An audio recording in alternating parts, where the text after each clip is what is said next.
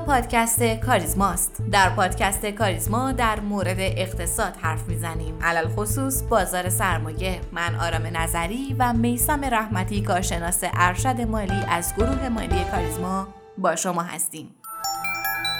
مرور اخبار این هفته بر اساس گزارش مرکز آمار نرخ تورم سالانه تیر ماه 1401 برای خانوارهای کشور به 40.5 درصد رسید که نسبت به ماه قبل 1.1 درصد افزایش داشت. همچنین تورم نقطه به نقطه یعنی تغییر شاخص نسبت به ماه مشابه سال قبل با رشد 1.5 درصدی 54 درصد گزارش شده. نرخ تورم نقطه یک گروه عمده خوراکی ها، آشامیدنی ها و دخانیات با افزایش 4.4 واحد درصدی به 86 درصد و گروه کالاهای غیر خوراکی و خدمات با افزایش یک دهم درصدی به 36.9 درصد رسیده.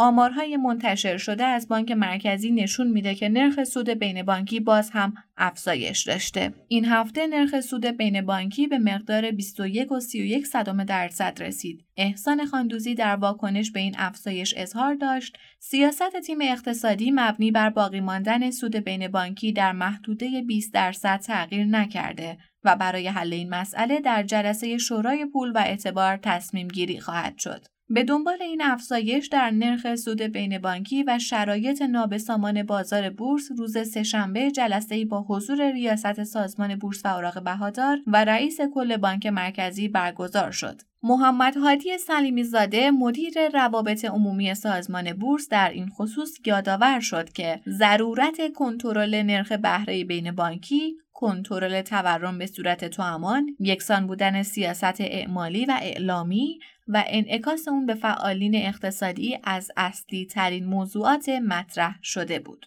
نگاهی به وضعیت ایران در جهان داشته باشیم. بر اساس گزارش های منتشر شده، فشار تحریم ها موجب شده که تجارت ایران با کشورهای قاره آسیا به استثنای عراق و افغانستان با 72 درصد کاهش از 111 میلیارد دلار در سالهای 2017 و 2018 میلادی به 31 میلیارد دلار در سالهای 2020 و 2021 میلادی سقوط کنه. علاوه بر اون به گفته شرکت ورتکسا که در زمینه تحلیل اطلاعات کشتیرانی تجاری فعالیت داره تانکرهای نفتی که قبلا نفت ایران رو هم می‌کردن به حمل نفت خام روسیه روی آوردن. کمی هم از شرکت های بورسی بشنویم. این هفته خبر از بروز تخلف بزرگی در شرکت فولاد مبارکه اصفهان منتشر شد. موسوی عضو هیئت تفحص از فولاد مبارکه گفت که تخلفات صورت گرفته در شرکت فولاد مبارکه محرز است. حجم تخلفات این شرکت حدود 92 هزار میلیارد تومن که عمده آن شامل پولپاشی ها و خریداری الکترودهای معیوب است و به دنبال کشف این اتفاق نمایندگان مجلس هم به تقاضای تحقیق و تفحص از شرکت های ایمیدرو و ایدرو در حوزه فولاد رأی مثبت دادند.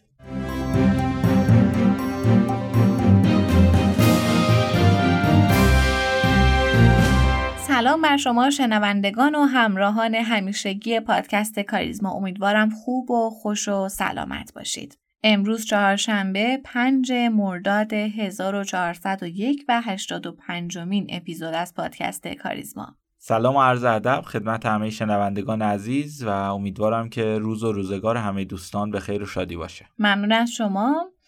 آقای رحمتی روزای ناامید کننده بازار همچنان ادامه داره. ما هفته گذشته صحبت کردیم. خیلی امیدوار بودیم که گزارش های جذابی مثل گروه های پالایشی بتونه رونق رو به این سمت بیاره ولی متاسفانه این اتفاق نیفتاد. شاخص کلا به محدوده یک میلیون و هزار واحد رسیده. از نظر تحلیلی الان وضعیت شاخص کل و هموزن چطوره؟ خب شاخص کل در اولین هدف اصلاحی خودش به محدوده یک میلیون و هزار واحد بالاخره رسید و اگر نظر من رو بخواد باید زودتر هم می‌رسید. ولی متاسفانه یه سری دخالت ها در معاملات این اصلاح رو فرسایشی کرد. حالا که به این محدوده اول حمایتی رسیدیم از دو جنبه بسیار مهم میشه این حمایت رو بررسی کرد. اول اینکه این محدوده در اوایل سال به شدت باعث ایجاد حجم معاملاتی در بازار شد و باعث شد که رشد اخیر بازار ایجاد بشه. از طرف دیگه این محدوده حمایتی حمایت فیبو برگشتی از موج اخیره. بنابراین یک حمایت بسیار مهم برای شاخص کله اما ما برای تایید این محدوده نیاز به یه سری متغیرهای تایید کننده داریم. اولین و مهمترین عامل ارزش معاملات. خب از این نظر ما فعلا وضعیت خوبی نداریم و همین عامل باعث میشه که حمایت ها به راحتی شکسته بشه. متاسفانه یه صحبتی که سرمایه گذاران انجام میدن اینه که قیمت ها از نظر ارزش ذاتی بسیار ارزندن. اما ارزش ذاتی یا حتی حمایت تکنیکالی یکی از ابزار برای شناسایی محدوده حمایتیه و عوامل دیگه در شناسایی این محدوده دخیلن که ارزش معاملات یکی از مهمترین اوناست. برای ایجاد این محدوده حمایتی باید ارزش معاملات روند رشدی به خودش بگیره و شاهد افزایش سرانه حقیقی در بازار باشیم. بر حال همچنان اعتقاد دارم روند اصلاحی بازار به پایان نرسیده و هر برگشتی می‌تونه به عنوان یک پولبک به محدوده یک میلیون و 500 هزار واحد باشه. از طرفی حمایت مهم بعدی شاخص کل در محدوده یک میلیون و 380 هزار واحد قرار داره. ممنونم. آقای رامتی دولت در جدیدترین صحبتی که کرده دوباره بحث اوراق سپرده نفتی رو بیان کرده. یکم در مورد این اوراق صحبت کنیم ببینیم قضیهش چیه که هم توی دولت آقای روحانی بیان شد و هم در حال حاضر توی دولت آقای رئیسی. این موضوع فروش نفت در قالب اوراق سپرده نفتی کاملا به کسری بودجه دولت ها برمیگرده. متاسفانه فروش نفت ما محدود شد و این موضوع در دولت قبل شروع شد که حالا با ایجاد کسری بودجه می‌تونه از فروش نفت در داخل هم منابع مالی جمع کنه. البته تفاوتهایی در طرح دولت سیزدهم با دولت قبل هست. در دولت آقای روحانی ما شاهد بحث اوراق سلف نفتی بودیم و ایرادی که به این نوع اجرا گرفته می شد این بود که تمام تعهدات رو به دوش دولت بد می انداخت و همین باعث جلوگیری از اجرای طرح شد اما این اوراق جدید به هیچ عنوان تعهدی در آینده ایجاد نمی‌کنه. فرق دیگه ای که این اوراق داره اینه که هم ریالی هم ارزی به حال به نظر می‌رسه طرح کاملتر شده و ابهامات اونم گرفته شده و امیدواریم که به بهترین شکل اجرایی بشه.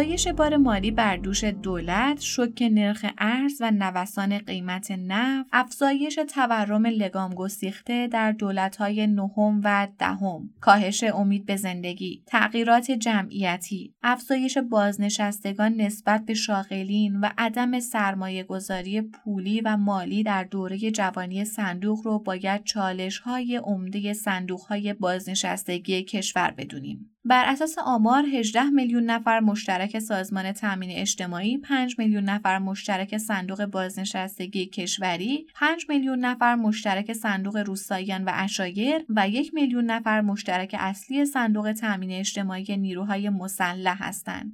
در این قسمت از پادکست کاریزما با جناب آقای فرشید زرینکیا مدیرعامل شرکت مشاور سرمایه گذاری خط ارزش در مورد صندوق های بازنشستگی به گفتگو نشستیم. میشنویم با همین بخش رو. آقای زرینکیا خیلی خیلی خوش اومدید به این قسمت از پادکست ما. سلام از ادب دارم خدمت شما سرکار خانم و شنوندگان محترم و خوشحالم که در خدمتتون هستم. ممنونم. باعث افتخار ماست داشتن نظرات شما. آقای زرینکیا یه بحثی که وجود داره اینه که اخیرا ما یه سری مشکلات رو می‌بینیم که از در حقیقت از سوی بازنشستگان به خصوص مطرح میشه.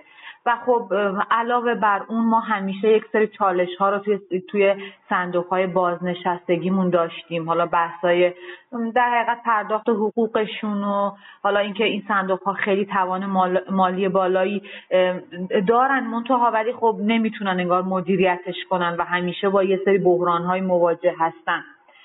توان مالیشون بالاست ولی خب خیلی نمی‌بینیم وضعیت میشه گفت حالا بازنشسته های ما خوب باشه.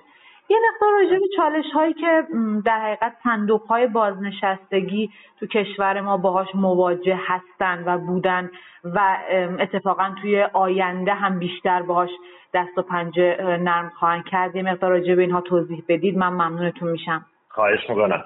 از به خدمتتون موردی که مقطع کنونی صندوق های بازنشستگی باش مواجه هستند. برمیگرده به دو مورد و این دو مورد در حقیقت خودش نتیجه اقداماتی بوده که در طول این سالها سیاستگزارا و مدیران صندوق های بازنشستگی در قبال صندوق ها صورت دادن. مورد اول سطح منابع ورودی به خروجی صندوق های بازنشستگی هستش که در حقیقت تو مقطع کنونی به مشکل خوردن و در مرز بحرانی وجود داره. و مورد دوم نسبت بیمه شدگان به مستمری بگیران هستش که بعضی از صندوق های ما به زیر یک واحد رسیده.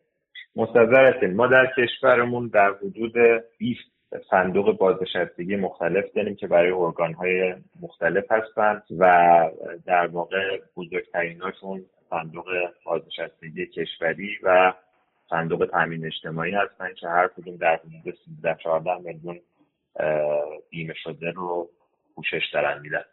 ما خب در طول دهه های گذشته نرخ رشد جمعیتمون در واقع سه درصد بود و هرچه دهه به دهه که جلو آمدیم این نرخ رشد چندتر شده و از مصنع کنونی به مرزهای خیلی بحرانی و زیر یک درصد رسید. این نشون میده که در طول دهه های آتی جمعیت ما به سمت میانسالی و کهنسالی میره.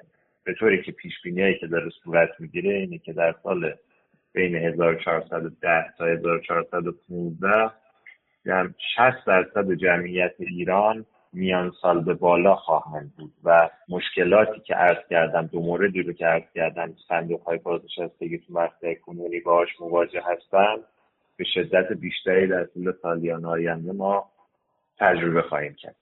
حالا ریشه این مشکلات چی بوده که در حقیقت ما امروز تو نقطه کنونی هستیم؟ این بوده که در طول این سالها تخصیص منابع و سرمایه گذاری که این منابع باید صورت می گرفته به درستی انجام نشده. توجیه پذیری اقتصادی برای سرمایه گذاری این صندوق ها جای خودش رو داده به تصمیمات لحظه و در واقع تصمیماتی که توجیه پذیر نبودن و بیشتر رنگ و بوی سیاسی به خودشون گرفتن. پیش بینی میشه که در واقع دو تا صندوق بزرگ ما توی سالهای آتی هر کدوم با 9 میلیون در حقیقت مستمری بگیر الا 12 میلیون مستمری بگیر مواجه باشن و این چالشی هستش که صندوق های بازنشستگی ما باش مواجه هستن و در واقع نیاز نیازمند این هستش که توی مقطع کنونی نسبت به سیاست های جذب بیمه شده جدید و همینطور تعریف مستمری بگیر توی این صندوق های بازپردازی بشه که در طول سالیان آینده صندوق ها مشکلات کمتری بشه. این مسئله به نظر من حتی خیلی هم دیر شده. چون ما از خیلی سال پیش همش این کارشناسامون این هشدار رو می‌دادن که قطعا صندوق های بازنشستگی با بحران مواجه میشن به خصوص زمانی که ده شستی ها قراره که بازنشست بشن یعنی به سن بازنشستگی برسن. چون جمعیتشون حالا نسبت به بقیه رده های سنی بیشتر بوده و احتمالا این اتفاق بیفته. ولی خب این مسئله خیلی جالبه که ما می‌دونستیم کاملا با همچین بحران های مواجه میشیم. ولی خب خیلی واسه تمهیدات موثری رو در نظر نگرفتیم. یه مسئله که هست جناب زرین کیا اینه که آیا ما می‌تونیم یعنی اون بحث حالا تثبیت منابع و سرمایه گذاری هایی که تا الان صورت نگرفته رو آیا می‌تونیم از طریق بازار سرمایه یه سری کارهایی انجام بدن که از الان بشه پیشگیری کرد از این بحران ها یا اینکه نه ما دیگه با این بحران ها مواجه میشیم چون که اون تایمی که باید اقدامات لازم رو انجام می‌دادیم انجام ندادیم. بله. نکته خیلی دقیقی رو اشاره فرمودین. ببینید الان صندوق های بازنشستگی شما ملاحظه بفرمایید که بودجه سالیانه کشور ردیف بودجه برشون داره تعریف میشه و این نشون میده که توی پرداخت در حقیقت هزینه جاریشون هم دچار مشکل هستن. و این مشکل سنوات آتی نیست. مشکلی که امروز هم به نوعی وجود داره. و اگر در حمایت دولت از روشون برداشته بشه خب خیلی زودتر به بحران های اجتماعی توی عباد خیلی جدیدتری و جدیدتری به قول معروف رونمایی میشه من فکر می‌کنم که مهمترین اقدامی که می‌تونه صورت بگیره که تا حدودی این مشکل و بحرانی که امروز پیش بینی میشه باش مواجه باشیم رو کنترل بکنه بحث با تعریف نحوی شناسایی محتملی بگیر هست. خب در واقع توی قوانین ما یه شخص با سی سال کارکرد می‌تونه به این حد حدود برسه و خودش رو به قول معروف بازنشست بکنه. توی کشورهای دیگه کشور اروپایی کشورهای امریکایی و در واقع توی دنیا مدل های دیگه هم آزمون شده و میشه به اونها مراجعه کرد برای موضوع در واقع تعریف مستمری بگیر به نظر میاد تنها کاری که در واقع سیاست گذارا می‌تونن به مقطع قانونی انجام بدن بخش عمدهش قاعدتا از این طریق خواهد و در واقع نسبت به توضیح منابعشون و سرمایه گذاری که صورت گرفته می‌تونن مجدد یه بازطراحی رو انجام بدن و همونطوری که شما اشاره فرمودین زمانی که این کارها صورت بگیره میشه توی اون مقطع تعریف کرد که آیا بازار سرمایه از طریق ابزار کویتی می‌تونه به تخصیص منابع به اون حوزه کمک بکنه یا خیر. به نظر بنده پیش نیاز برنامه‌ریزی برای استفاده از ظرفیت های بازار سرمایه اینه که قبل از اون این دو موردی که عرض کردم خدمتتون انجام بشه. نکته هم که اشاره فرمودین کاملا صحیحه. یعنی بحث دهه شستی خب توی مقاطعی بوده که نیاز به مدرسه بوده نیاز به دانشگاه بوده نیاز به مسکن بوده و هر کدوم از اینا این موج جمعیت که آمده و استفاده کرده بعدش دیدیم با ظرفیت خالی مواجه بوده. قاعدتا این حرم جمعیت و این موجی که اشاره فرمودیم به قسمت بازنشستگی و مشکلاتی که صندوق های بازنشستگی واسه حضور این افراد خواهند خورد هم مرتبط میشه و کاملا قابل پیش بینی هست که اتفاقاتی که توی دههای گذشته راجبه هر کدوم از بازاره که از کردم خدمتتون افتاده بیاد اینجا و موضوع صندوق های بازنشستگی هم حضور دهه شستی ها باعث میشه که مشکلاتی رو شاهد بشه. بسیار عالی. من ممنونم ازتون.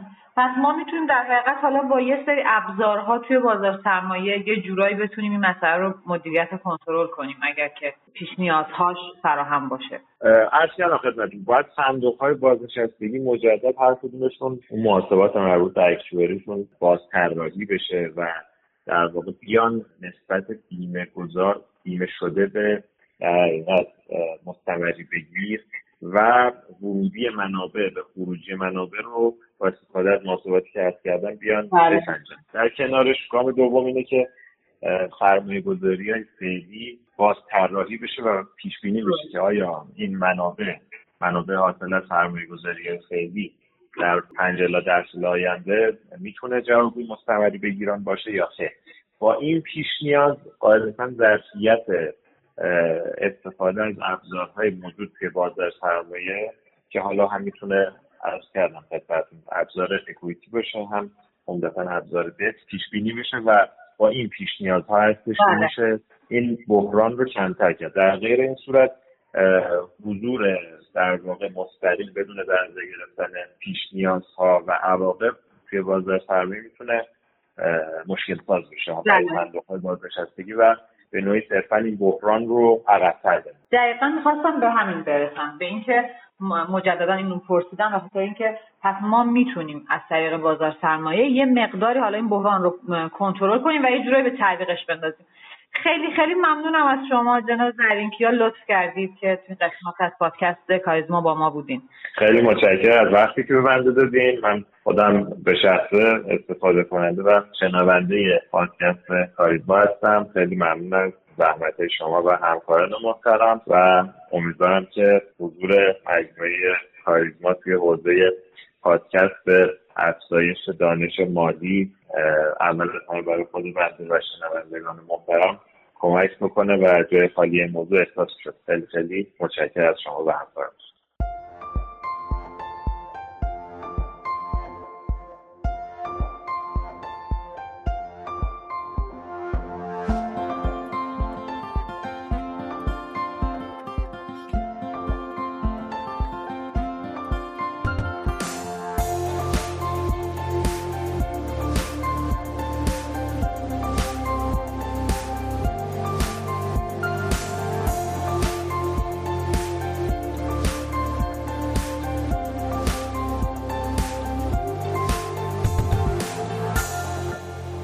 هفته در قسمت بیوگرافی رفتیم سراغ یکی از هموطنامون و داستان رو از اینجا شروع می کنیم که اقتصاد ایران اوایل دهه چهل وضعیت بسیار خوبی رو تجربه کرد و با گذشت سالها دیگه اون جهش اقتصادی در ایران تکرار نشد. با بررسی اون روزا می بینیم که افرادی اقتصادی و با دانش در رأس امور اقتصاد ایران بودند. محمد مهدی سمیعی یکی از اصلی ترین بنیانگذاران بانک مرکزی از افرادی تأثیرگذار در دوران اوج اقتصاد ایران بود. مهدی سمیعی فرزند ابراهیم سمیعی که اصالتا گیلک بودند و عضوی از خاندان با سابقه و فرهنگدوست سمیعی و همینطور نوه ادیب السلطنه که سیاستمدار بود و هم در دوران قاجار و هم در سالهای اولیه سلطنت رضاشاه در سیاست و فرهنگ کشور نقش ها داشت. مهدی سمی در سال 1314 به همراه گروهی از ایرانیان که در امتحان هوش و استعداد برگزیده شده بودند برای تحصیل راهی بریتانیا شدند و توی ولز به مدرسه و دانشگاه رفت. از اونجا هم به کسای دیگه هم میشه اشاره کرد. از جمله اپریمس هاق اقتصاددان چپگرا و از اعضای اولیه موثر حزب توده که بعدها هم استاد اقتصاد دانشگاه آکسفورد شد. و همینطور ابوالقاسم خرجو بنیانگذار بانک توسعه صنعت و معدن که از چهره های جهانی شده ایران در اقتصاد هستند. سمیعی در اول راه با مشکلات زیادی همراه بود. برگشت سمی به ایران و ورود اون به بانک مرکزی باعث شد که ابوالحسن ابتهاج رئیس وقت بانک مرکزی اون رو مزاحم مدیریت آهنین خودش بدونه و به خاطر همین هم سمیعی رو به زاهدان تبعید کنه. اما تبعید نمی‌تونه جلوی کسی که عزمش رو جذب کرده یه کاری کنه بگیره. سمی به هیچ عنوان ناامید نشد و توی همون زاهدانم به ساختن یک مرکزی برای بانک و یاد دادن حسابداری و بانکداری به جوانان بومی مشغول شد و در نتیجه تلاش های سمیعی ابتهاج ناگزیر حکم معاونت بانک ملی استان رو براش صادر کرد و بعد از برگشت سمی به تهران هم اول معاونت و بعد از اون ریاست اداره خارجه بانک ها رو به اون واگذار کرد. این رو هم بگیم که سمیعی در نهزت ملی کردن نفت هم تاثیر خیلی زیادی داشت. سمیعی و همراه همیشگیش یعنی خرجو در اون زمان به دستور دکتر مصدق به آبادان رفتن تا نظارت بر عملیات حسابداری و حسابرسی شرکت نفت رو به عهده بگیرن. اما سقوط دولت مصدق این ترس رو بر دل نخبگان کشور انداخت و تصمیم به مهاجرت گرفتن. ولی در نهایت نرمش سپهبد زاهدی نخست وزیر بعدی و نیاز کشور به نخبگان در اون زمان مانع این امر شد. چنانکه سمیعی موند خرجو هم از یک شغل مدیریت بین المللی در منطقه جنوب شرقی آسیا برگشت و با کمک دهها تن از جوانان دانش آموخته به دعوت شخصیت مستقلی مثل ابوالحسن ابتهاش که خیالهای بزرگی تو سرش داشت به سازمان برنامه رفتن تا شالوده برنامه ریزی و تدوین یک برنامه توسعه رو بریزن. ترکیب برنده اقتصاد دهه چهل ایران به این ترتیب بود. مهدی سمیعی در مقام ریاست بانک مرکزی ایران، علی نقی آلیخانی وزیر اقتصاد، ابوالقاسم خرجو در سمت رئیس بانک صنعتی و معدنی و صفی اسفیا در جایگاه رئیس سازمان برنامه و بودجه که هماهنگی حیرت انگیزی از خودشون به نمایش گذاشتن. این ترکیب که از جمله مشخصاتش این بود که مطلقا به مسائل سیاسی کاری نداشت و تحت تاثیر آرمانخواهی های دهه 60 میلادی در صدد ساخت کشور بود موفق شد دو برنامه توسعه رو تدوین و پایگذاری کنه. سازمان برنامه‌ای که ابتهاج با آرمانهای خودش تبدیل به مجموعه اجرایی و به نوعی رقیب دولت کرده بود به واحدی کارشناسی و تحقیقاتی تبدیل شد و با میدون دادن به بخش خصوصی روونترین موقعیت رو برای رشد اقتصادی کشور به وجود آورد.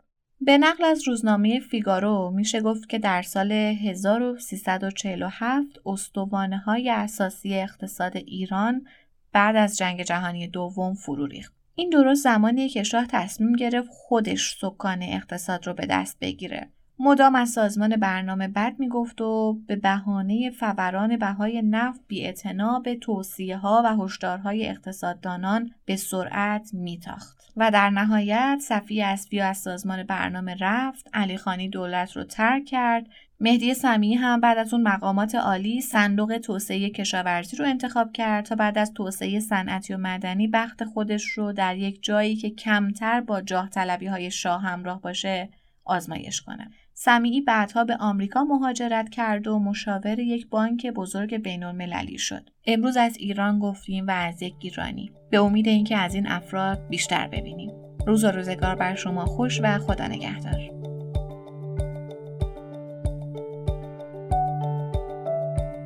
ممنون از شما که ما رو میشنوید. لطفا سوالات، نظرات، انتقادات و پیشنهادات خودتون رو از طریق آیدی تلگرام pod underline admin با ما در میون بذارید. P O D underline admin باعث افتخار ماست که صدای شما باشیم. ما رو هر هفته به نام پادکست کاریزما در تمام پادگیرها مثل Castbox، Overcast بشنوید و به اشتراک بگذارید. تا هفته آینده و قسمت بعد خدا نگهدار.